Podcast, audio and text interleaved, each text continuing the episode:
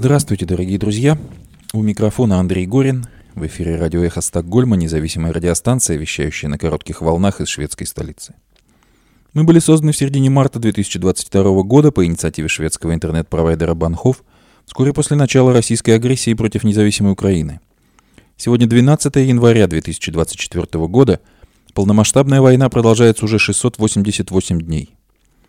Эхо Стокгольма в эфире по вторникам и субботам на коротких волнах в диапазоне 31 метра, частота 9670 кГц, в 10 вечера по Киеву и в 11 часов по Москве – мы выкладываем наши программы на платформах Telegram, SoundCloud, Apple Podcast и YouTube. Сегодня в нашем выпуске. «Моя Россия сидит в тюрьме». 21 января пройдет всемирная акция российских диаспор в поддержку политзаключенных.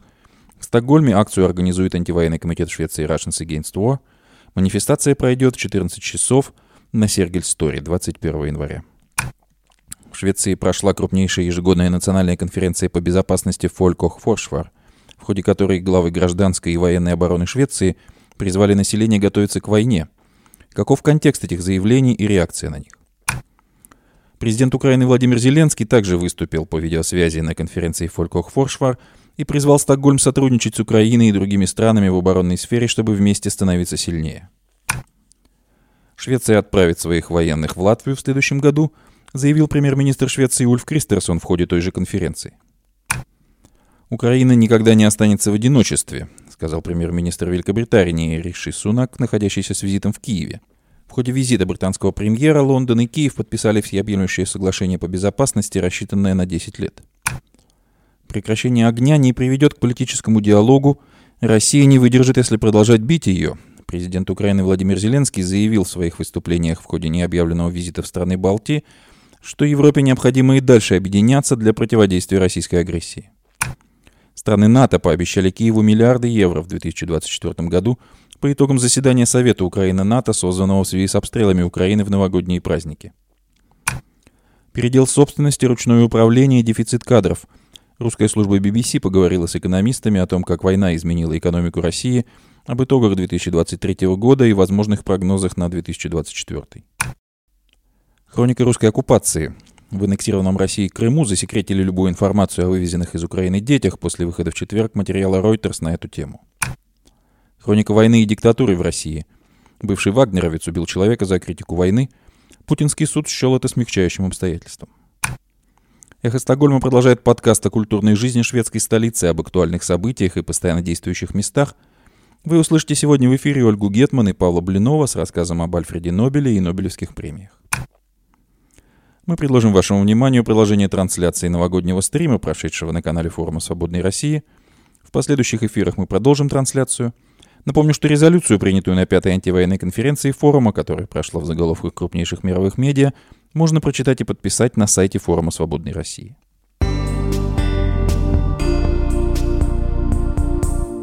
«Моя Россия сидит в тюрьме».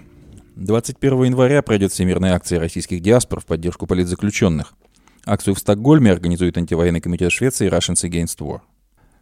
В этом году к организации демонстраций также подключился Фонд борьбы с коррупцией в рамках кампании «Россия без Путина». В Стокгольме акция пройдет в 14 часов на Сергель-Сторе 21 января. Также планируется акция в Гетеборге. Написано в телеграм-канале антивоенного комитета Швеции Russians Against War. Почти три года назад Алексей Навальный вернулся из Германии, где проходил лечение после отравления – Через пару дней Алексея отправили в тюрьму, а на демонстрациях в его поддержку были задержаны десятки тысяч людей. Через год путинский режим начнет полномасштабное вторжение в Украину, стирающее с лица земли города и уносящее жизнь десятков тысяч мирных жителей. В самой России будут заведены тысячи дел по статьям о дискредитации, а списки лишенных свободы по ним составят сотни человек. Саша Скочеленко, Алексей Москалев, Алексей Горинов, Илья Яшин, Владимир Карамбурза и многие другие – Именно они сказали в России вслух то, что так боится слышать Путин, нам не нужна эта война.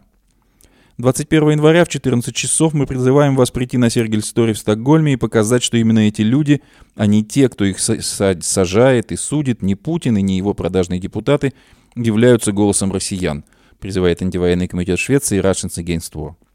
Свободу политзаключенным в России, нет войне, Россия без Путина –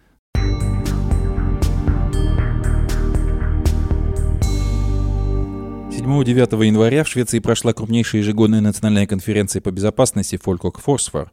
в ходе которой главы гражданской и военной обороны Швеции призвали население готовиться к войне. Шведы обеспокоены словами сразу двух высокопоставленных лиц государства о том, что страна должна подготовиться к войне. И хотя напрямую не прозвучало, что имеется в виду война с Россией, но это следует из контекста. Министр гражданской обороны Швеции Карл Оскар Болин заявил на прошедшей в минувшие, минувшей неделе конференции по безопасности, что не исключает такой возможности. Его поддержал главнокомандующий вооруженными силами генерал Микаэль Бюден. Шведская оппозиция обвинила их в паникерстве, но признает, что ситуация с безопасностью в стране ухудшилась. Главнокомандующий Бюден заявил, что в его опасениях нет ничего нового на фоне войны, которая уже идет в Европе. Месяц назад он посетил фронт в Украине. Швеция входит в группу стран, обучающих украинских пилотов, и рассматривает возможность отправки Киеву современных истребителей «Гриппен». «Моя цель не беспокоить людей, моя цель заставить их задуматься о ситуации и своих обязанностях», сказал он в комментариях шведской прессе. Министр гражданской обороны Болин также заявил, что не преследует цели лишить шведов, шведов сна, но просит их задуматься о том, что происходит. Он обратился к местным властям и специалистам по чрезвычайным ситуациям максимально подготовить сферу гражданской обороны к возможному развитию событий. По его словам, он обеспокоен тем, как работают определенные механизмы в стране. Швеция более 200 лет не участвовала в войнах, в настоящее время близка к вступлению в НАТО – это произойдет, как только парламенты Турции и Венгрии, последние из стран-членов Альянса, ратифицируют соглашение. Ранее к НАТО присоединилась Финляндия. Москва негативно отреагировала на этот шаг и предупредила, что Финляндия пострадает первой, если напряженность в отношениях с НАТО возрастет. У Швеции, в отличие от Финляндии, нет общих границ с Россией, но в последние годы шведские власти неоднократно заявляли о возможных проникновениях российских подводных лодок в их территориальные воды – также Швеция принимает участие в расследовании участившихся случаев повреждения кабелей и газопроводов в Северном и Балтийском морях, подозрения в причинении которых ложатся на Россию.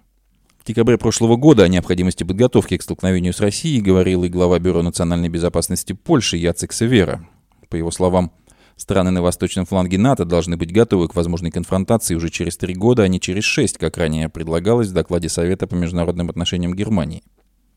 Об обеспокоенности шведов можно судить по резкому росту количества звонков на горячей линии различных организаций. В частности, в Организации по защите прав детей БРИС заявляют, что на ее линию, национальную линию доверия, поступает много звонков от подростков и молодых людей с просьбой прояснить ситуацию.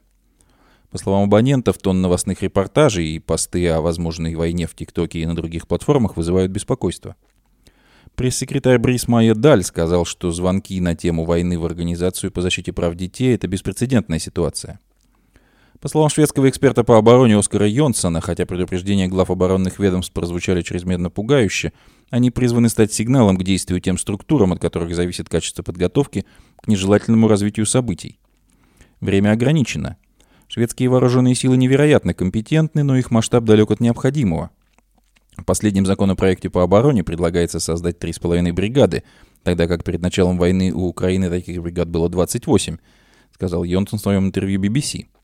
При этом, по словам Йонсона, вовлечение Швеции в войну с Россией возможно при трех условиях. Война в Украине подходит к концу либо закончена, у российской армии есть время и средства восстановиться и перевооружиться, и Европа теряет военную поддержку США. Все три пункта эксперт считает возможным, но маловероятным в ближайшем будущем.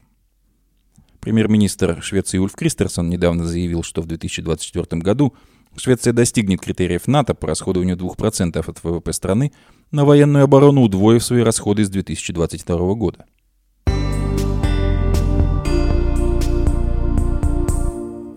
Седьмого января президент Украины Владимир Зеленский выступил по видеосвязи перед участниками конференции по безопасности Фолькок Форсвар, проходившей в Швеции. Владимир Зеленский поблагодарил шведское общество за солидарность с Украиной и украинским народом. Владимир Зеленский также сказал, что два года этой войны доказали, что Европе нужен свой собственный достаточный арсенал для защиты свободы, свои собственные возможности для обеспечения обороны, свой собственный потенциал, который позволит всей Европе или любой ее части выстоять и сохранить себя в глобальной ситуации. «Солидарность – основа безопасности в современном мире», – сказал украинский президент. Это один из главных выводов, который можно сделать из украинского сопротивления, продолжающегося почти два года полномасштабному российскому вторжению. Россия сейчас использует против Украины и в гибридных формах против всей Европы потенциал, накопленный за жизнь нескольких поколений. Это включает в себя оружие, промышленные и экономические возможности, энергетический потенциал. Но, тем не менее, я уверен, что даже Россию можно вернуть в рамки международного права. Ее агрессию можно победить, заявил президент Украины Владимир Зеленский обращаясь к участникам конференции по безопасности Фолькок Форсвар.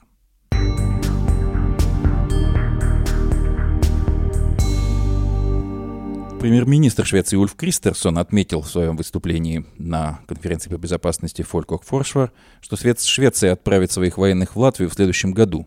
Он уточнил, что речь идет пока о подразделении 800 человек. Премьер-министр Швеции заявил, что войска страны будут находиться на территории Латвии под руководством Канады в составе расширенного передового присутствия, системы, в рамках которой разные страны НАТО на короткое время размещают свои войска в восточных странах Альянса. Стоит напомнить, что шведы со времен Наполеона сохраняли нейтралитет. В своем выступлении на конференции по безопасности премьер-министр Кристерсон добавил, что страна и ее соседи живут в тени захватнической войны России против Украины.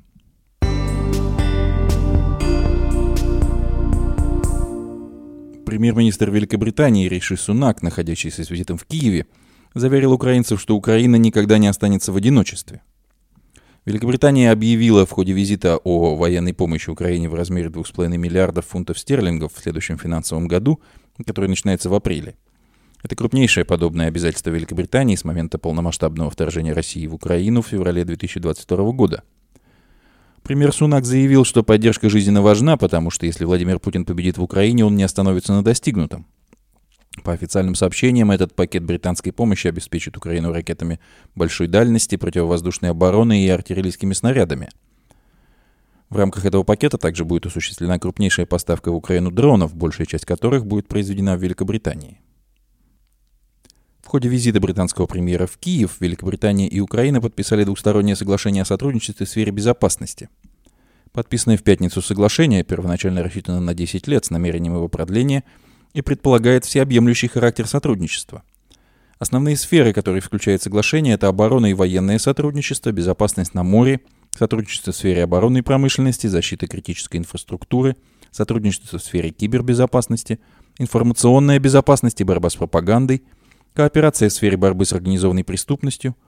Политическое сотрудничество. Здесь стороны признают, что ни Украина, ни Европа не будут в безопасности до тех пор, пока территориальная целостность Украины не будет полностью восстановлена и не наступит справедливый мир, который уважает права Украины.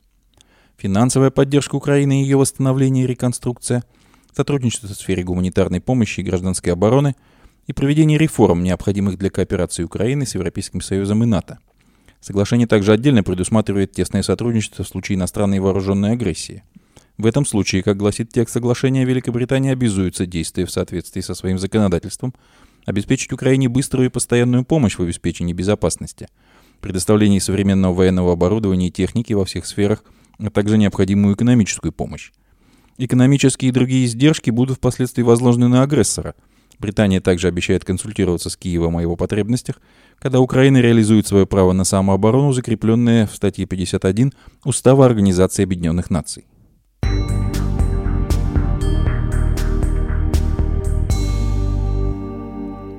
Президент Украины Владимир Зеленский заявил во время своего визита в Эстонию в рамках турне по Балтийскому региону, что прекращение огня в российско-украинской войне не приведет к политическому диалогу и будет выгодно только России – по словам украинского президента, Россия испытывает нехватку вооружений и прекращение огня позволит Москве восполнить ее, закупив боеприпасы у Ирана и Северной Кореи. Президент Украины также призвал к конфискации активов российских компаний и граждан, связанных с развязанным Путиной войной, чтобы помочь в защите Украины от российской агрессии.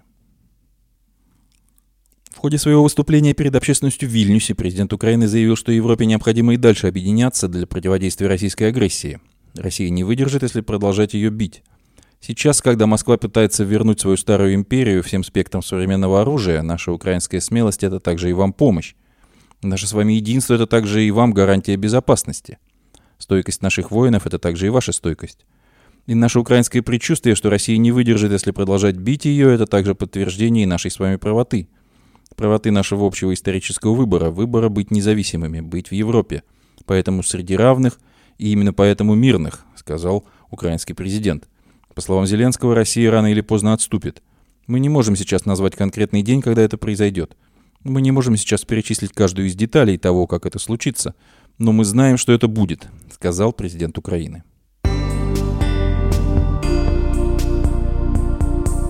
Страны НАТО пообещали Киеву миллиарды евро в 2024 году. Члены Североатлантического альянса по итогам заседания Совета Украины-НАТО дали понять, что продолжат оказывать Киеву военную, экономическую и гуманитарную помощь, говорится в заявлении НАТО. В нем отмечается, что союзники по Альянсу изложили планы по предоставлению Украине миллиардов евро дополнительных возможностей в 2024 году.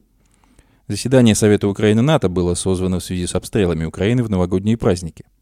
Глава миссии Украины при НАТО Наталья Галибаренко заявила, что все страны-члены НАТО без исключения подтвердили, что и далее будут продолжать поддерживать Киев. Все понимают, что эта война надолго, поэтому есть понимание того, что и помощь должна идти без перерывов, сказала Наталья Галибаренко.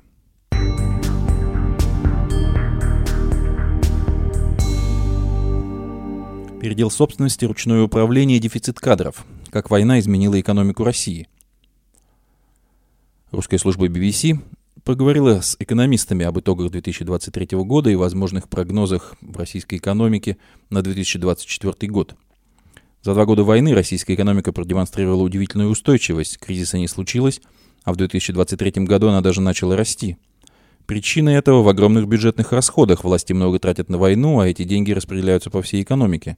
Правда, долго так продолжаться не может, хотя сейчас денег у государства хватает. Производственные мощности ограничены – первую очередь не хватает рабочей силы. Что ждет экономику России в 2024 году? Основное сейчас это то, что в 2023 на полную мощность произошла милитаризация экономики. Бюджетные траты в первый раз стали реальным двигателем экономического роста. Так описывает состояние российской экономики постоянный профессор университета Помпео Фабро в Барселоне Рубен Николопов. И это описание кажется достаточно точным. Сразу после начала войны и введения первых санкций российской экономике предрекали глубокий кризис но в 2022 году спад составил всего 2,1%, да и эту оценку Росстат резко улучшил в самом конце 2023 года. По новым данным, спад в 2022 году составил всего 1,2%. Итоговых данных по росту экономики в 2023 году пока нет. Российский президент оптимистично ждет темпов роста в 3,5%, и возможно, что это реализуемый прогноз с учетом роста ВВП на 5,5% в третьем квартале – по предварительной оценке Росстата. Однако большинство других прогнозов менее оптимистичны. Владимир Путин в целом любит говорить об успехах российской экономики. Этому была посвящена, например, значительная часть предновогодней так называемой прямой линии, первого с начала войны его многочасового публичного выступления. Но независимые экономисты в большинстве своем объясняют, что секрет тут прост – это активные военные расходы – в 2023 году российская экономика стала действительно военной с государственным финансированием, считает профессор экономики Калифорнийского университета в Лос-Анджелесе Олег Ицхаки. И эта милитаризированная экономика, зависимая от бюджетных денег, уже перегрета, то есть она вряд ли сможет расти долго теми же темпами. Об этом еще в середине прошлого года заявлял Центральный банк. Экономика сейчас работает выше своего потенциала, выжимаются все ресурсы, трудовые, капитальные. В 2023 году в полный рост стала проблема нехватки рабочих рук – Экономика так не может расти. Какие-то предприятия скоро не смогут продолжать работу, считает Рубен и Николопов. Подробнее на эти темы можно прочитать в обширном материале русской службы BBC, опубликованной на их сайте и в телеграм-канале.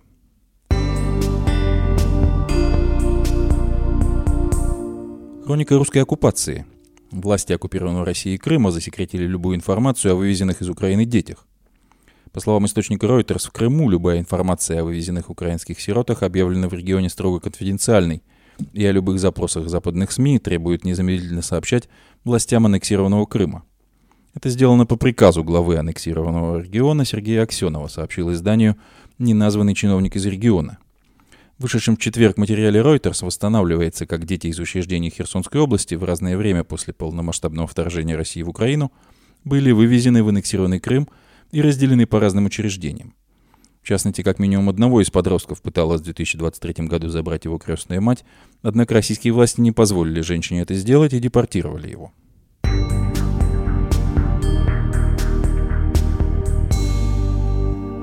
Хроника войны и диктатуры в России. Бывший вагнеровец убил человека за критику войны. Суд счел это смягчающим обстоятельством.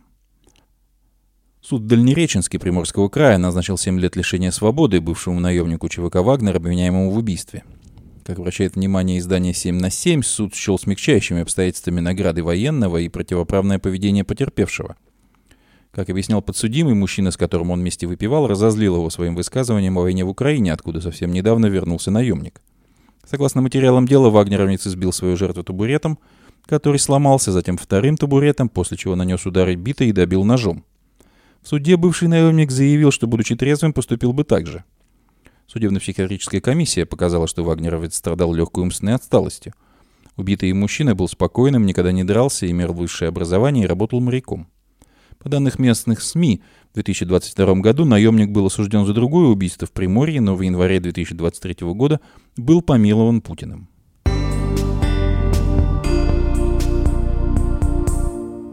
Сейчас мы предлагаем вашему вниманию очередной выпуск культурного подкаста «Эхо Стокгольма». В эфире Ольга Гетман и Павел Блинов с рассказом об Альфреде Нобеле и Нобелевских премиях. Здравствуйте, наши дорогие слушатели. Мы с вами на радио «Эхо Стокгольма». И с вами, как всегда, Ольга и Павел. Мы поговорим про прошедшее торжество, которое проходило в Стокгольме. И это всем известная церемония награждения Нобелевской премии. Мы хотели бы посвятить эту передачу Альфреду Нобелю, рассказать немного о нем и о самой премии, которую он учредил после своей жизни, э, и рассказать немножко историю о нем и об этой премии. Знаменитая событие, которое привлекает, наверное, без исключения всех людей, которые как-то связаны с наукой, с литературой, с экономикой, и которые все, э, наверное, мечтают, по крайней мере, попасть на этот бал. Павел, а ты на нем был, я знаю. Расскажи, пожалуйста, как это все проходит? Да, это было в 2011 году. Э, я тогда работал с э, дизайнером Камилой Тулин, и мы делали костюмы для шоу и принимали как бы непосредственное участие. Поэтому мне довелось там побывать, это было очень интересно. На самом деле это выглядит совершенно иначе по телевидению и гораздо более помпезнее и, скажем так, отрежиссировано, чем это на самом деле. Этот ужин ждут э, многие, по крайней мере, в Швеции для того, чтобы обсудить наряды известных людей, которые, как обычно, приглашены. Конечно же, обсуждается очень интенсивно в разных пабликах. В этот раз э, было интересно то, что наряд принцессы использовался ранее. И опять же, это был э, платье от Камилы Тулин, с которой я работал тогда. Это был такой посыл продумать, как мы используем наши ресурсы и предложить э, не тратиться ну, кстати, это такой тренд зародился уже давно в Швеции, когда даже подарки, которые дарят на Рождество, многие предлагают покупать э, в секонд-хендах. Ну, Но давай вернемся к Нобелю, к Альфреду да. Нобелю, который был коммерсант и исследователь, и ученый, и инженер, и изобретатель, и много разных профессий можно к нему он еще приписать. Был драматургом, он писал пьесы. Да, и разговаривал на многих языках. То есть он талантливый во всех смыслах человек. Свободно владел несколькими языками, и на четырех языках он свободно изъяснялся и писал абсолютно легко. Это английский, шведский, немецкий, французский. И русский. Рус, русский тоже был его, но не, не, не настолько как бы.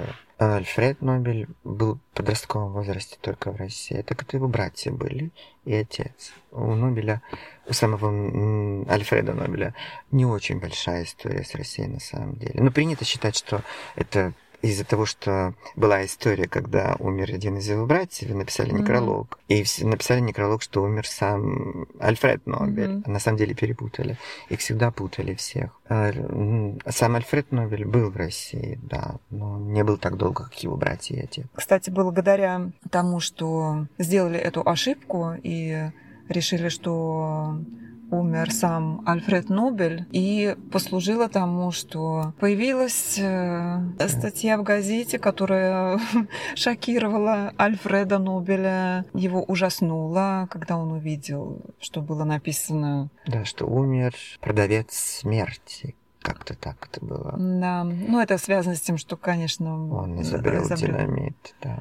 Альфреду Нобелю пришло в голову, что его э, завещание нужно срочно переписать и использовать его в других целях. И поэтому появился вот такой фонд замечательный, который каждый год э, дает стимул многим талантливым людям для того, чтобы они улучшали наш мир и создавали что-то новое. У Альфреда Нобеля было больше 350 патентов на его изобретение. Э, он изобрел очень много чего, не только динамит, еще было несколько разных взрывчатых веществ под разными названиями. Плюс газовую горелку, э, водомер он изобрел тоже, э, холодильный аппарат. Он начал делать одним из первых конструкций ракет, которые тоже потом пос послужили отправными как бы такими чертежами и основами для создания ракет которые потом полетели, естественно, в космос. Не только много языков он знал, он еще писал пьесы, он очень любил литературу. Э, столько талантов, способностей было вложено в этого человека. Немногие могут этим похвастаться даже и сейчас. А сама идея того, что все его фонды должны будут превращены в ликвидные и ежегодная премия будет вручаться людям талантливым, это уже по-своему удивляет. Но ты знаешь, Паша, что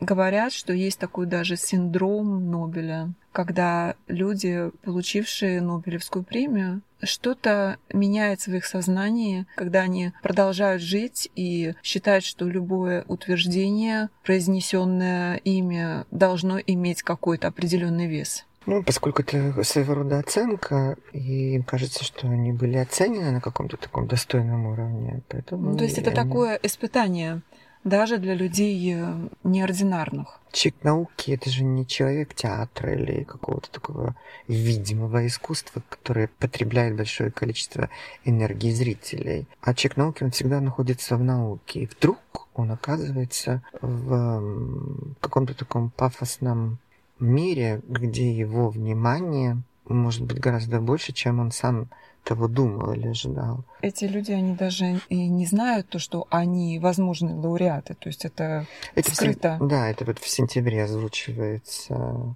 каждую неделю новый лауреат. Начиная с сентября. Да. Но в течение года, то время, когда рассматривают, кто именно является кандидатом, эта информация практически скрыта от самих э, Нобелевских лауреатов. Ну, будущих или возможных. Mm-hmm. И как часто это бывает, это является сюрпризом для многих. Очень много было спорных премий, которые часто даже в мире науки сами научные деятели говорили, что это незаслуженно. И наоборот. Не нам судить, но все равно эта премия существует, и слава богу, поскольку это единственная премия, которая не за какую-то такую, скажем так, билетристику, а за реальный какой-то вклад будь то в литературе или в науке, и это является каким-то таким двигателем. Поскольку Альфред Нобель был очень богатый человек на то время, если, наверное, сравнивать как бы с сегодняшним днем, Илон Маск того времени. То есть он был самый богатый. Если, конечно, их нельзя сравнивать, поскольку Илон Маск больше фрик, чем э, изобретатель.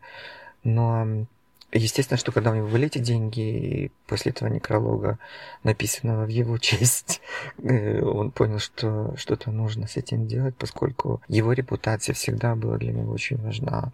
Его цитата, что очень важно иметь хорошую репутацию, поскольку репутация это не рубашка, которую можно постирать. То есть один раз ее за, загадив, ты уже не сможешь отмазаться. И он пытался всегда именно как-то держать свою репутацию и сделал даже в конце своей жизни такой жест, будучи таким большим филантропом. Да. И не зря первый тост на банкете поднимают за Нобеля и потом за короля Швеции, который тоже, конечно же, является символом э, этого действия и всегда присутствует э, вместе со своей семьей. Насчет э, распределения премий действительно очень много существует дискуссий и споров. И, наверное, это как и в спорте, это достаточно субъективно, особенно когда это касается литературы. Много номинантов не всегда поддерживались э, среди их э, цеха. Допустим, когда первая премия по литературе была предложена французскому э, литератору, то Август Стринберг и Андерс Зорн, они бойкотировали Нобелевский комитет и были а, совершенно против этого решения. Им хотелось, и они считали, что достойной премии был Лев Толстой на тот момент. То, что они говорили а... Ну, может быть, он не получил, потому что он даже не был и номинирован. Поэтому его не было просто в списке, кого выбрать. То, что он не был номинирован, это тоже уже был скандал. Ну, даже сама Лингрид никогда не получила премию. И тоже неправильно, ведь действительно. Ну вот я про то и говорю, что я... это не нам судить. Не нам судить, конечно. Но я, я считаю, что оценивать э, литературные труды очень сложно.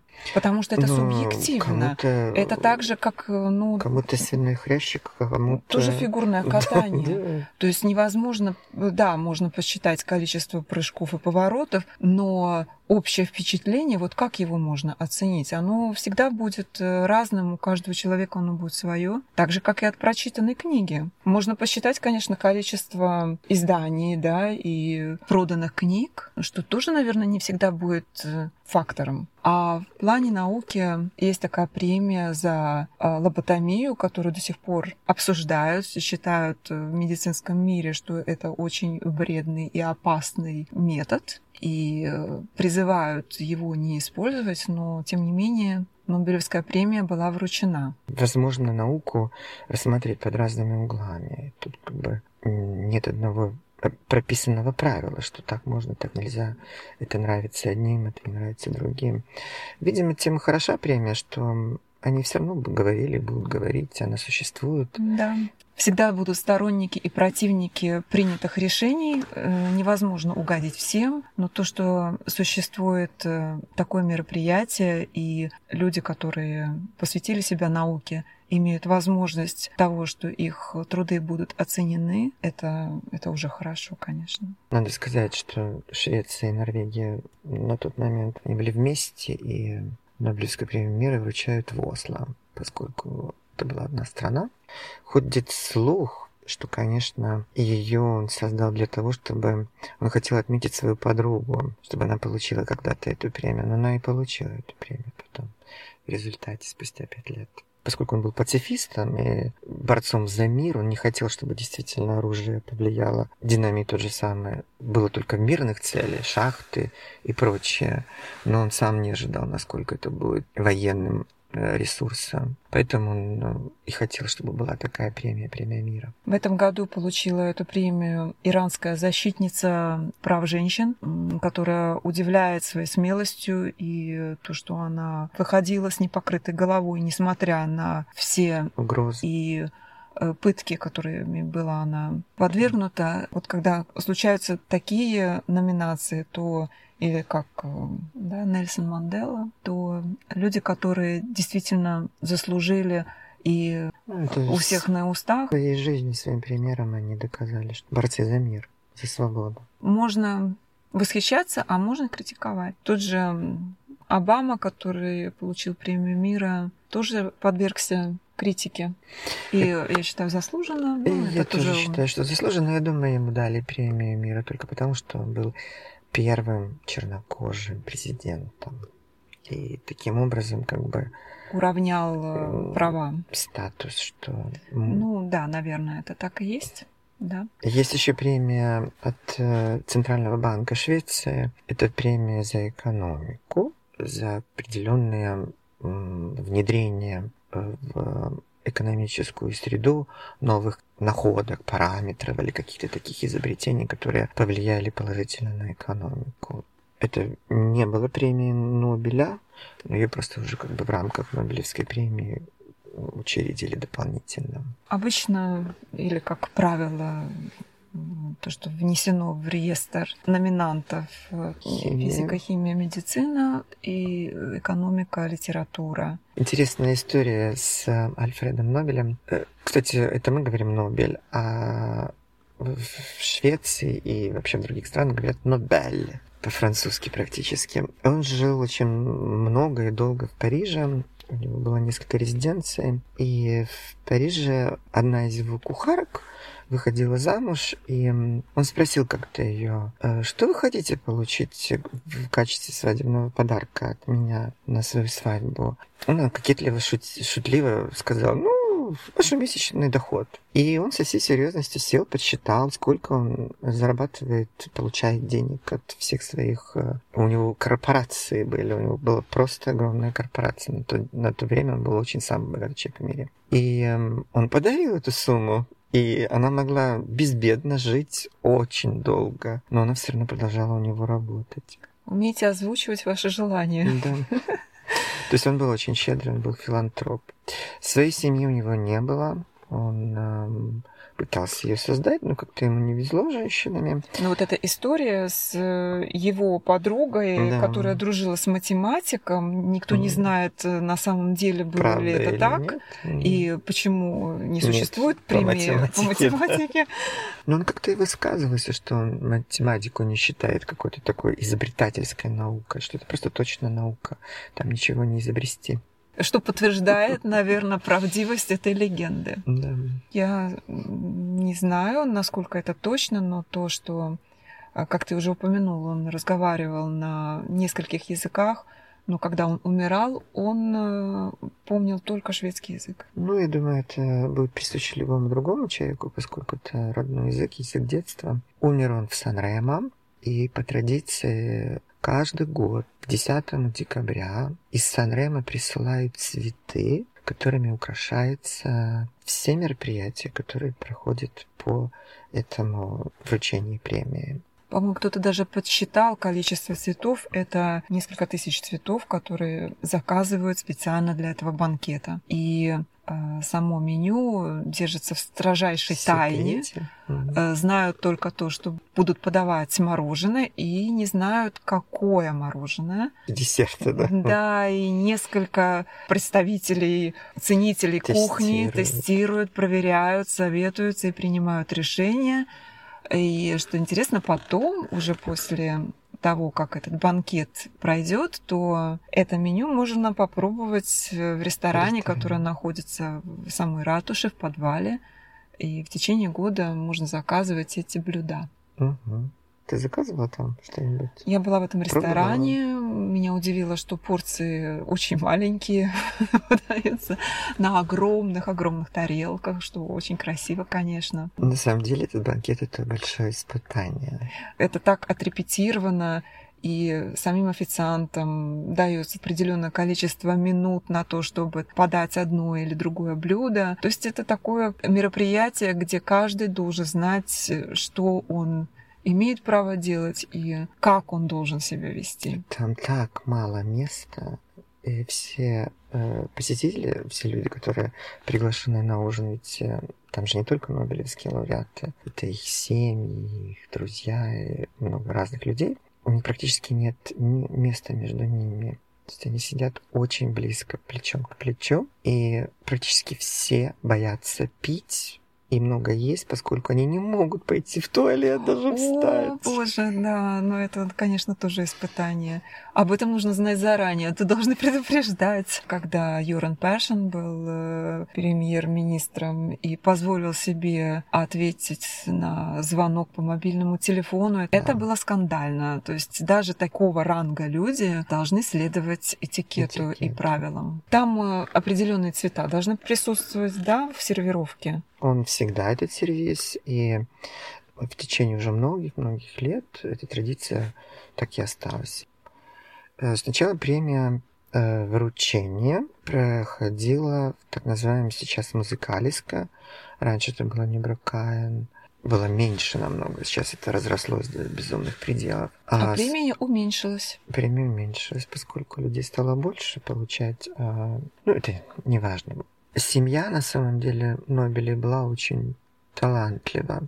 Неудивительно, что Альфред Нобель э, был таким прозорливым и талантливым, поскольку его отец тоже был изобретателем. Он эм, изобретал подводные мины, которые использовались э, в царской России, когда невозможно было э, продвигать какие-то свои идеи и развивать свой бизнес в Швеции, то его пригласил сам царь, и он разрабатывал эти мины подводные, которые благополучно использовались на войне. Они, по-моему, даже построили там оружейный завод. Да. Да, в России, который mm. успешно существовал, и было открыто товарищество Нобеля. Они внесли большой вклад в развитие экономики только Швеции, но и в России многих тоже. других стран. Практически он жил, работал преимущественно больше всего во Франции. Но поскольку он был богатым человеком, это не нравилось Франции. Была большая, скажем так, судебное разбирательство, и того времени налоговые инспекции и прочие институции пытались его закрыть, запретить и обанкротить. Перед смертью он уехал в Италию, в свою резиденцию в Сан-Ремо, поскольку у него была какая-то не очень хорошая история во Франции. На тот момент, уже под конец своей жизни, практически там в Сан-Ремо уже и скончался. Его братья в Баку одни из первых, кто начали добывать нефть. Нефть на то время еще не был таким необходимым продуктом, как, например, сейчас, потому что тогда еще не было такого количества машин, механизмов, но они, кстати, вышли на первые показатели по продаже керосина в Европе. Да, они были практически 50% всего горючего, которое mm-hmm. на то время производилось. Надо сказать, что э, в, в неделю Нобеля прибывает со всего мира э, как и сами лауреаты, таких семьи. По-моему, до 17 друзья. человек свиты можно разместить в гранд-отеле. Да и пригласить с собой на банкет. Это оговаривается, и комнаты в Гранд-отеле готовятся заранее для всех гостей. Ну и также надо сказать, что наиболее обсуждаемая и такая популярная атмосфера возле королевской семьи, говорят, э, о самом короле с, э, с королевой и также об их детях, то, в чем они одеты, то, что они делали в течение всего этого года. То... Да, ведь количество мероприятий, где можно увидеть э, королевскую семью и их э, гостей из других монашеских домов, звезд науки и королевских особ. Ты знала, что Оскар II, Оскар Денандра, король Э, был очень возмущен и разочарованный в бешенстве, когда он узнал о том, что все средства э, должны будут пойти в фонд, и они не останутся в Швеции, и не будут, скажем так, за шведской страной. То есть ну, эти деньги утекают. Я знаю то, что семья Нобелей была еще в большем еще бешенстве. большем бешенстве, да. И пытались судиться и что-то отсудить в течение года, но... Тестамент был прописан настолько, что э, тестамент это завещание, то невозможно было спорить. Но потом сам Оскар второй, он понял, что...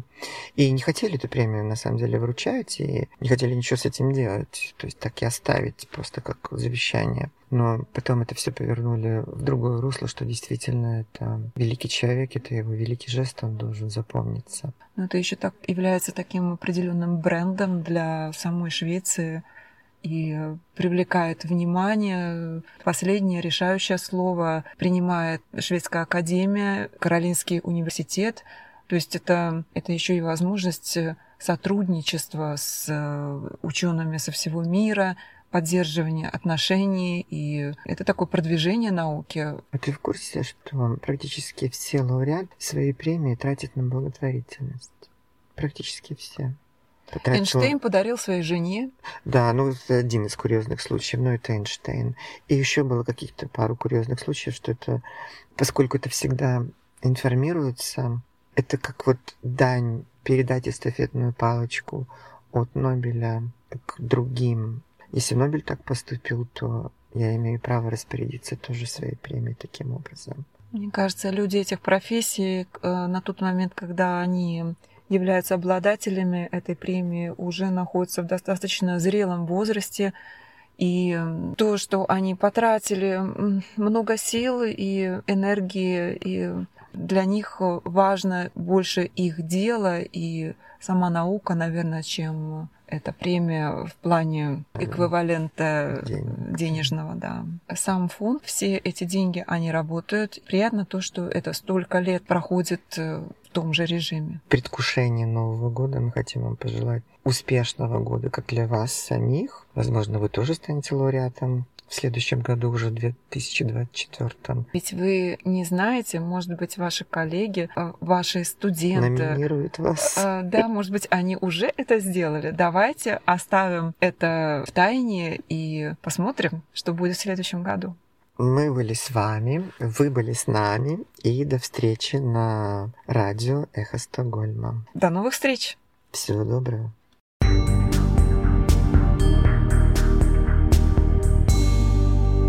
Вы слушали очередной выпуск культурного подкаста «Эхо Стокгольма». Предлагаем вашему вниманию приложение трансляции новогоднего стрима, прошедшего на канале форума «Свободной России». Каким видится 2023 год самым ярким представителем российской оппозиции? Почему он, вопреки всем нашим надеждам, не стал победоносным? И принесет ли победу над путинским режимом 2024 год? С какими результатами идут в Новый год России и все более противостоящий ей свободный мир?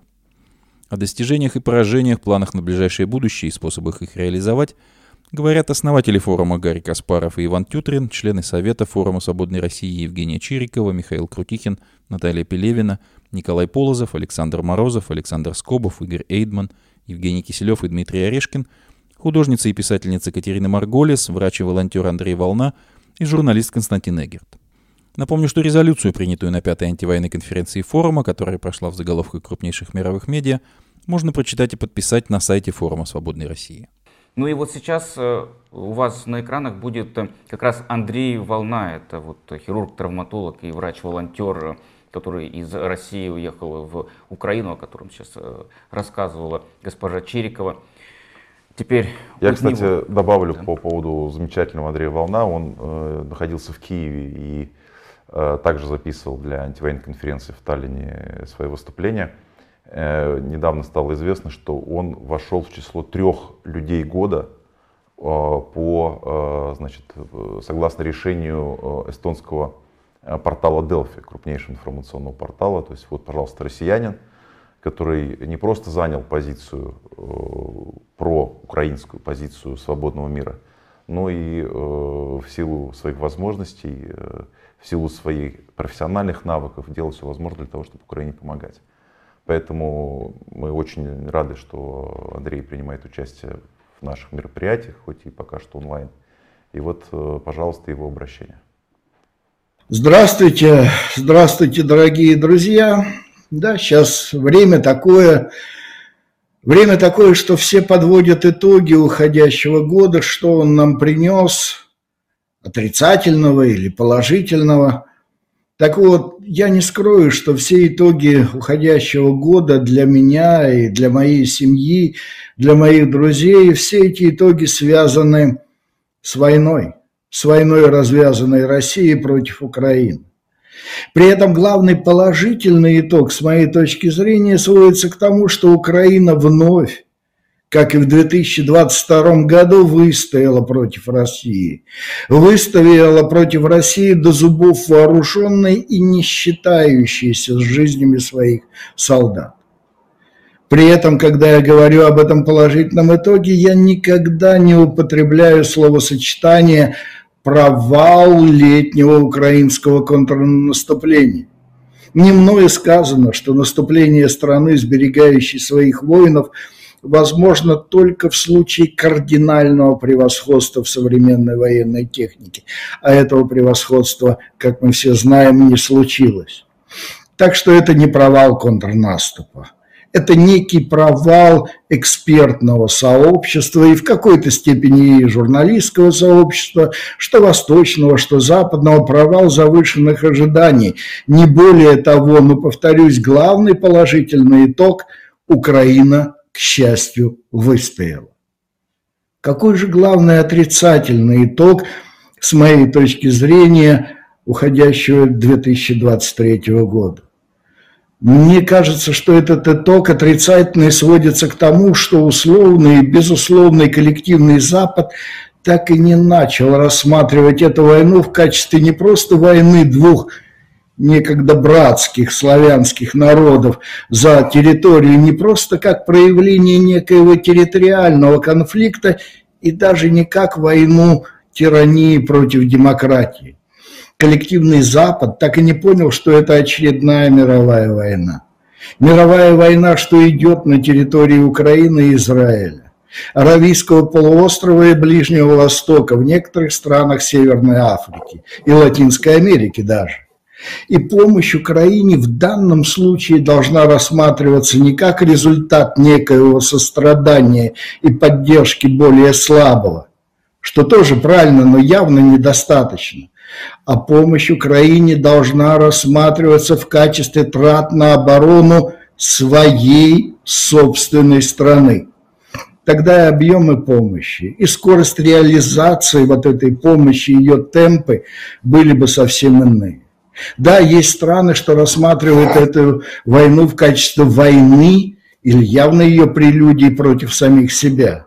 Это Польша, это страны Балтии, Скандинавии, некоторые другие, но скорее это исключение из правил, но не правил. Каковы же перспективы нашего общего дела, дела борьбы с путинизмом и вне страны, и внутри России? Вот эти перспективы зависят от нескольких, нескольких факторов. Первое – от осознания Западом, простите за использование этого словосочетания, но мне кажется, всем понятно, что я имею в виду. Так вот, от осознания коллективным Западом этой войны в качестве войны против своих стран, не только против Украины. И как результат, перспективы нашего общего дела во многом зависят от объемов и темпа предоставляемой Западом помощи. Перспектива нашего общего дела зависит от стойкости народа Украины. Впрочем, в этом, мне кажется, абсолютно никто не сомневается. И, наконец, постольку, поскольку мы говорим о победе над режим, режимом, что установлен в России, это зависит и от российской оппозиции. От понимания ею того, что нет никакого иного пути для свержения этого фашистского режима, кроме победы Украины. Это необходимое условие. Да, недостаточное, но абсолютно необходимое. И сосредоточиться, и объединить свои усилия можно и нужно только вокруг этого вопроса, вокруг действенной помощи Украины. От финансовой до военной, гуманитарной, в чем я принимаю участие и так далее. К счастью, форум «Свободной России» декларирует как раз вот эти вот цели. Не надо суетиться вокруг шоу под названием «выборы», в больших кавычках. Это и не выборы, и даже не электоральная процедура. Это именно шоу. Да, каждый россиянин может и должен делать то, что ему подсказывает совесть. Можно пойти на участок, проголосовать против всех, можно испортить бюллетень, можно вообще никуда не ходить, но нельзя к этому относиться серьезно. В результате этого шоу власть не сменится. И не надо давать в очередной раз заболтать себя, не надо давать возможность им заболтать нас какими-то иллюзорными надеждами и разговорами об этих надеждах. Что произвело на меня наибольшее впечатление в выходящем году и что бы я хотел пожелать всем нам в году предстоящем? Итак, что произвело наибольшее впечатление? Это даже не событие, это состояние. Это уровень необычайной стойкости, что я увидел в военной клинике в Киеве, куда я, кстати, вскоре возвращаюсь. Это не пустые слова, это то, что исходит и от медицинского персонала, и от раненых. Это оптимизм. А понимаете, не я пытался вселить и, э, и в докторов, и в сестричек, и в раненых оптимизм. Это они меня заражали своим оптимизмом, потому что они говорили, это наша страна. Нам некуда отступать. Поэтому мы обязательно победим. Да, хотелось бы с меньшими потерями и быстрее, но мы обязательно победим. Доктор, не сомневайтесь в этом. И я не сомневаюсь. И вот этого я хотел бы пожелать всем нам в 2024 году. Мужества, стойкости, всем воюющим на стороне добра украинцам и воинам интернациональных бригад я желаю сохранить свои жизни и здоровье. Я желаю мирного неба Украине настолько, насколько это возможно, и, конечно же, победы. И каждому из людей света, что в Украине, что вне ее – я желаю какую-то частичку добра, лучик света, надежды, мира в семьях, взаимопонимания в семьях. Это год 2024, это год нашей надежды. И вот с этой надеждой давайте и встретим этот год. Нет у нас иного пути, кроме как победить варвара, кроме как победить фашистский режим. И свет будет и над Украиной, и над остальным миром. С новыми надеждами, с наступающим Новым годом. Спасибо вам.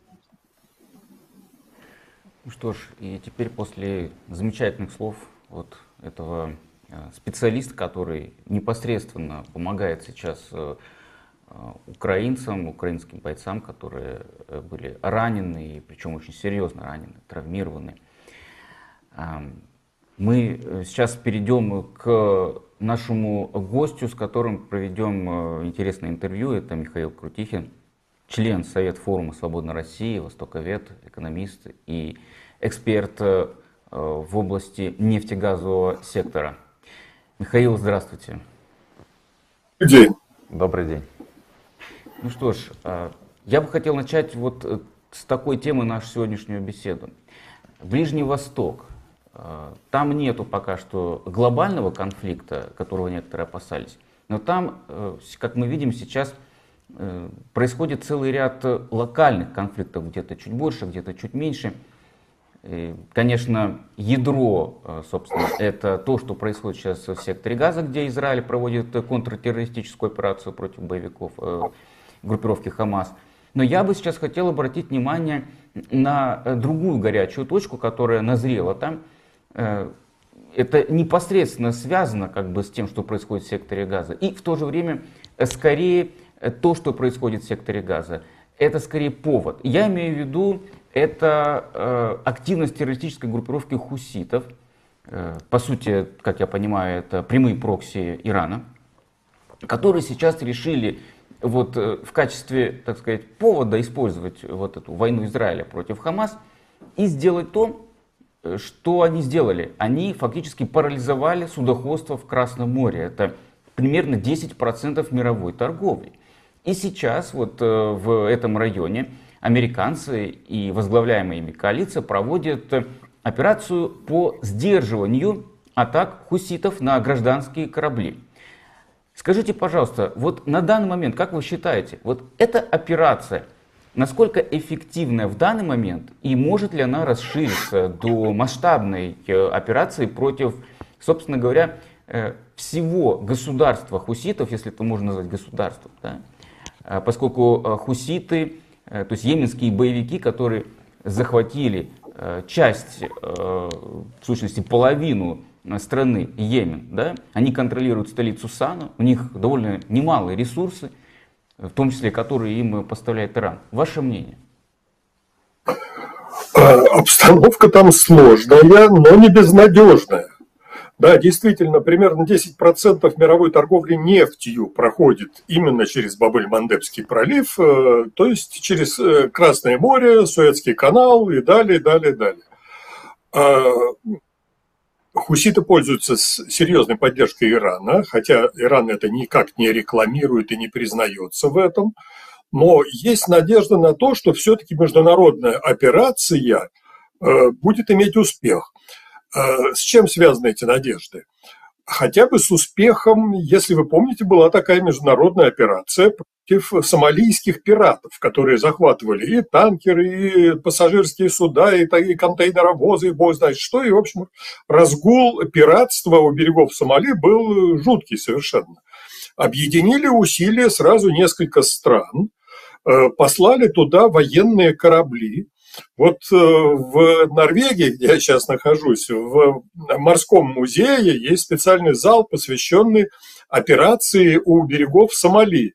Там трофеи, которые были отобраны у этих пиратов.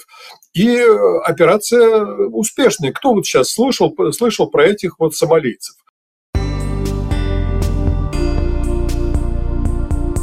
Вы слушали трансляцию предновогоднего стрима форума «Свободной России». Наша сегодняшняя программа подошла к концу. Напомню, что «Эхо Стокгольма» в эфире по вторникам и субботам на коротких волнах в диапазоне 31 метра, частота 9670 кГц, в 10 вечера по Киеву и в 11 часов по Москве. Мы выкладываем наши программы на платформах Telegram, SoundCloud, Apple Podcast и YouTube. Всего вам доброго и до новых встреч в эфире. С вами был Андрей Горин. До свидания.